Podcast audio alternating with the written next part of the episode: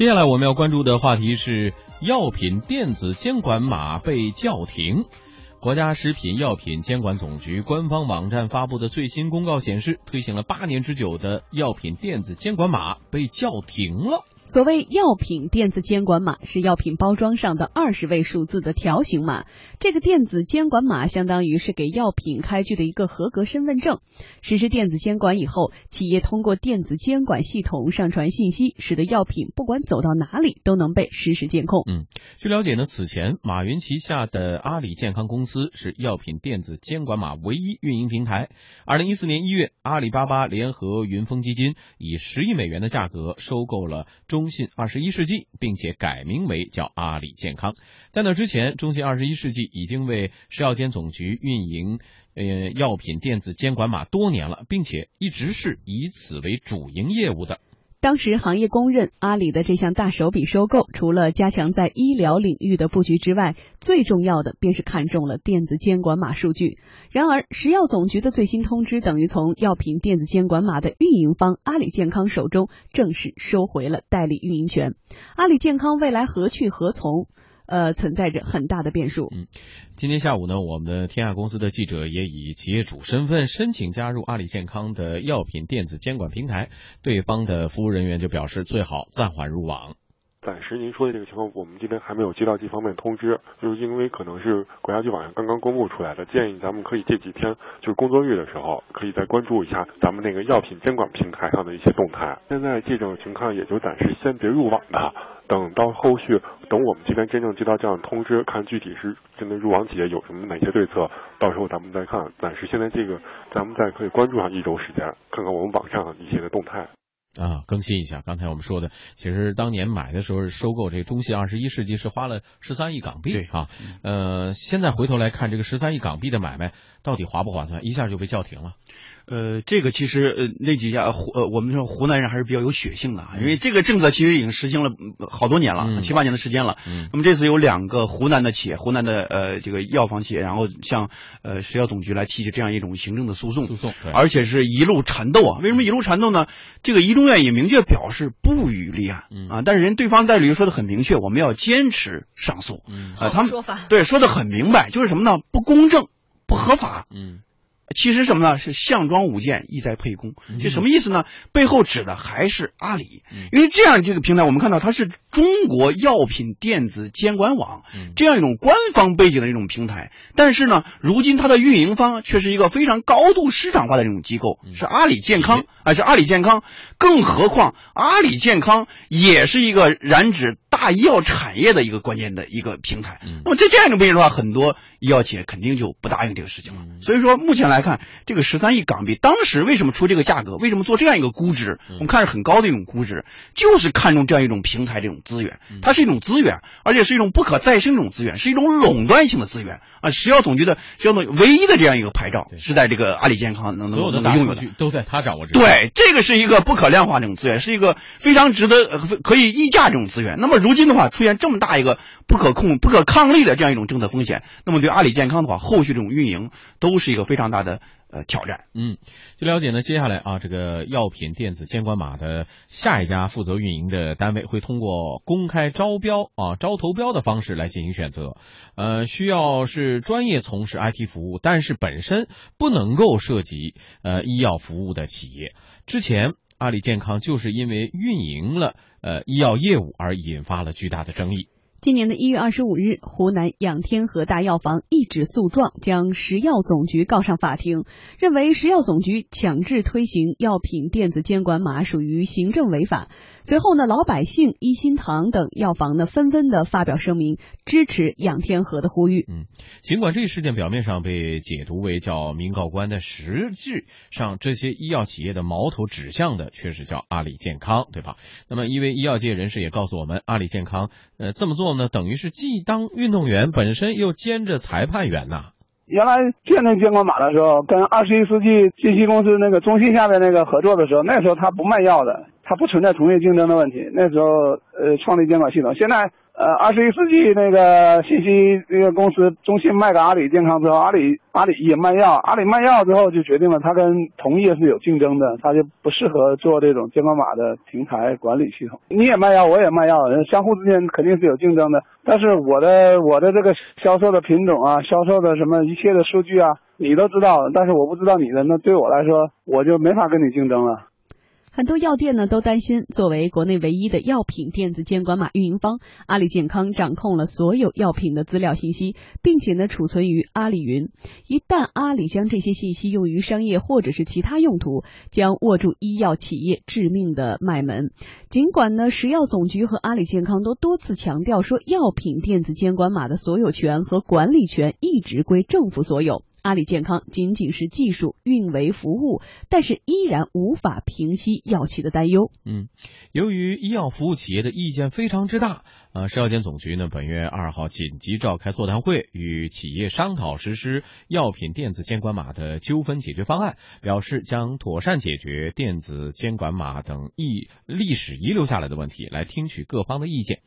呃，应该来说，这些药企的担忧。有咱们也能够理解，对，有必要。嗯，虽然这是其实阿里健康在之前也呃和这个食药监总局做了一再的解释，说他只是负责这个数据的这个平台运营方面，但是这样的解释不能够平息药企的担忧。也就接下来这一步，目前到今天发展的这一步的情况的话，我们未来来判断这个形势可能会发生一些转变。对他完全打消不了药企的这种这方面的担心，因为这个担忧是非常有必要的。你又监管又卖药，对，就是你既上场踢球，同时。还负责编裁，你还举小旗儿，还负责规规则这种制定，而且是什么呢？说白了就是什么呢？阿里云通过后台的话，它可以清晰的看到各个药企的底牌，嗯，你的价格、你的渠道、你的生产方式一清二楚，嗯，但是他们对于阿里的体系一无所知，那你这个仗怎么打？没法打了，对吧？所以说他们担忧完全有道理。而且你不觉得这样的话，其实就即使找一家 IT 公司，现在就是又开始招标了嘛？然后不涉及医药服务的话，会不会也有风险？就这样的一个数据掌握在一个民营企业的手里，会不会都会有未来在这个上面有担忧？所以你看，这次这个湖南这两个企业来呃进行这个行政诉讼的时候，措辞非常的严。厉，嗯，我觉得很多方面是有它一定道理的，说的很重啊，是什么呢？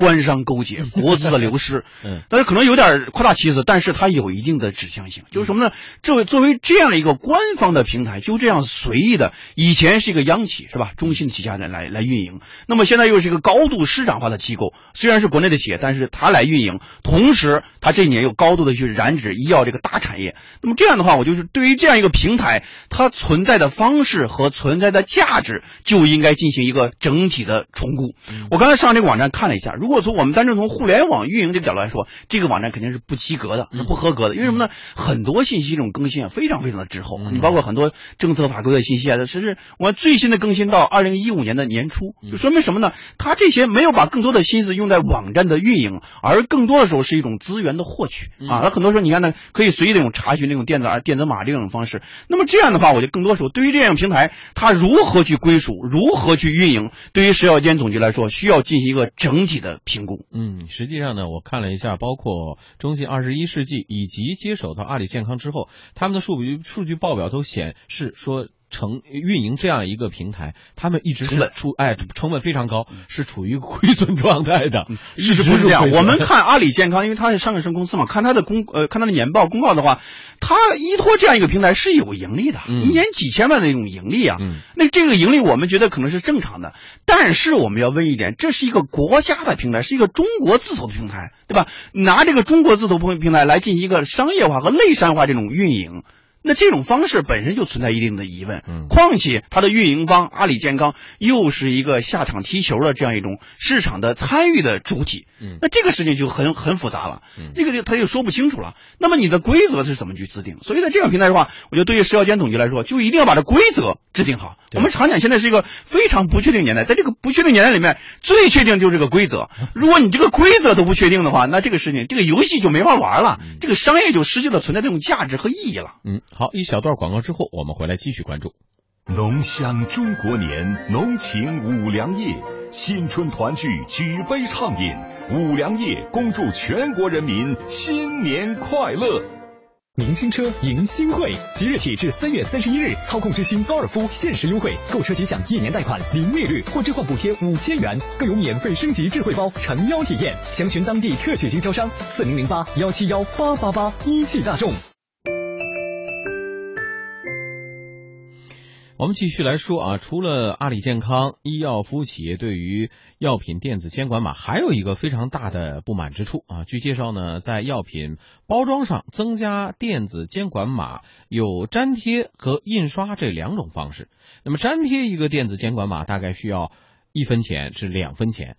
印刷一个电子监管码的成本大概是两厘钱左右。但是，呃，药企在产品的生产线上需要增加一个设备，通过这个设备把条码激活，进入国家食药监总局的监控网络。这样的话，这个设备需要大概五六万块钱。业内人士表示说，很多的医药服务企业都说啊，这在某种程度上提高了运营成本。药品监管本身它需要一个统一的物流码、条形码也好，什么。生产的号也好，或者是批文号也好，或者是现在的监管码也好，反正它要有一个条码，要在流通中间要要有一个标识身份的东西嘛。缺点就是过渡期它要重复扫码嘛。药店认为我原来用条形码或者用本身的企业里边自己的赋予的码，我就比较简单了。你现在政府要让我增加成本，多操作一个码，我我就觉得我人工成本这个还有这个投入的物料成本，因为多一套码多一套系统，它要要多花钱嘛。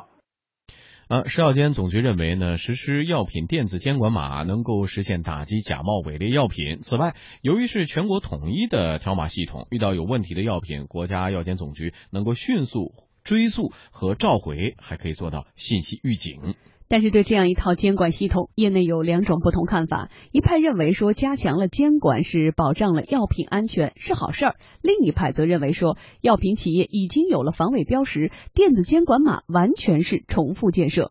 华润一个负责信息化的一个一个副总，他认为呢，监管码的这种发展阶段呢，它肯定是重复工作的，就是现在是两位码嘛，但是将来如果有可能发展成熟的话，合并到一个码的话，那可能。就会好一点，但是这个有一个过程。现在既然国家叫停了，那可能大家行业意见比较大，监管部门要考虑一下重新定位吧。但是我觉得这个应该将来的大趋势吧，肯定是要么是条码，要么就更多位的监管码或者什么样的东西，反正码肯定要发展。嗯，呃，总体看起来呢，不管是这个电子码，或者是防伪标识码。总归在药品的角度来说，啊，需要一套监管系统，对，没有是不行的，对。但是具体怎么去做，这可能要多方来探讨，或者说这个监管系统到底应该由谁来运营？是国家层面呢，还是企业层面？如果企业层面它如果不赚钱，它会不会也会像阿里一样去寻求一个出路或突破？否则它一直亏损又没人接手。对，这种这加这个码，因为一个一一个药品它有两个码，一个是商品码，一个是电子这个药品这个码。应该说这个电子药品这个码有它的必要性，因为它全程可追溯嘛，从生产啊、流通啊、销售环节全程可追溯，呃，对这个打击这个假冒伪劣确实能起到一定的作用，虽然不是全部这种作用。关键就是像王山说的，这个平台到底的运营方到底是谁来运营啊？我个人觉得话，因为它是一个带有这种。呃，平台性质的这样一种服务功能，它是一种中国自主这种功能。那么这样的话，还是应该回归到公益和行政这样一种属性。我们的政府，我们的主管部门，更多时候我觉得也面临一个思路这种转变。我们现在老谈简政放权，不是一个简单的那个简化那个简，而应该是一个减少的减。就是什么呢？你应该把这种监管的思维转变为一种服务的一种思维。监管是必要的，但是呢，更多时候是一种服务的一种思维。那不是过去像通过通过，就是那种通过这编码这种方式来管这些医药企业，管。可能还更多时候管不好，服务反而能服务好。那么对于阿里来说，也面临一个新的挑战，是什么呢？我们看这一年，阿里给我们的印象是什么？是个完全具有侵略性的这样一种企业，他什么都干，什么都做，无所不在，像八爪鱼一样，无所不在，无所不能。但是腾讯就不一样，腾讯是有舍有得，那很多时候他就放弃了，视频做的不好，这个产业做的不好，那肯定跟其他企业去去不做了。所以它有一个特色化的核心的产品就是微信。那么这个微信的话，成为。腾讯很大一个利息，那么阿里的话，这些年我们看到布局非常的广，非常的强烈。那么这样的话，过分的带有侵略性的话，就会对很多产业和很多企业造成一定的影响和造成一定的掣肘。那么在这样的背景之下呢，我觉得平台的运营方要进行资这种评估。在这样背景之下，你要保证一个基本的原则：合法。合法是一个前提。嗯那么你的行政是呃，总理说过一一句话嘛，就是政府一定要授呃嗯呃一定要授权才可为嘛，对吧？那这样的话，如果这样一个平台你任意的随意的交给一个市场化机构来运营，到底是不是一种合法的方式？嗯我觉得这个确实是值得存疑的。嗯它是一个强有力的这样一种行政资源，但是行政资源现在不是掌握在政府的部门的要害部门的手里面，而是转为转变为一个市场化的机构手里面。简单来说，就药品的身份证，其实跟人的身份证、居民的身份证是一样的重要的东西。但是现在这个东西能不能开给一个企业来开始运营或维护？另外一点在于，对于阿里，二零一六年一直说要布局大健康、大医疗，这开年啊，二月六号直接就给叫停了，花了当年十三亿。港币买过来的这样一个平台，所以对他们的这个接下来的一个布局或发展方向来说，是不是会有致命一击？因为这几年啊，就是对于医药产业这种布局的话，重点还是在线下。对于阿里来说，它之所以拿十三亿港币来做这样一个平台，来进行这种平台，它看重还是一种核呃这种核心的一种资源。那么这一点从二零一五年开始，它有这个平台资源之后，开始往线下去走。那我们可想，为什么在前几年的时候，这个这些医药企业没有这么大的反弹？就是从去年开始，阿里的这种布局越来越快，甚至在线下有准备搞自己这种未来的药店啊，就通过和药店这种合作，把药店整合这种大的这种社区中心啊，它的支付宝也可以进去，它的很多便利系统、支支付系统也可以进去。那这样的话，很多药企，所以在二零一五年是形成这么大一种反弹，我觉得都是和阿里在线下这种扩张是有关系的。因为我们的医药体系和美国体系是完全相反的，我们大概百分之八十的这种药都是通过医院来销售出去的。那么美国正好是相反的，美国是百分之二十的药是通过医院销售出去的，百分之八十是通过社会化的渠道啊，市场化的方式啊，或者电子商务这种方式。这就对阿里来说，它是一个未来的一个很大的这种机会。那么在这种机会的同时，它就和很多这种传统的药店形成了一种面对面的这样一种厮杀和这种冲突。在这样冲突之下，很多药企提出这样一种身份定义和身份这种这种抗议的话，我觉得对于这个这个抗议，我觉得是理所当然的一种抗议。对于食食药监总局来说，一定要重新的评估这样一种平台，什么样一种方式能够存在下去，通过一种公正和合法的方式存在下去。对，我们也一直说这个市场的健康发展绝对离不开一个公正、透明、公开的一个市场规则，所以这个时候我们更需要呃关注这个药品市场的这个后续的呃规则如何来确定了。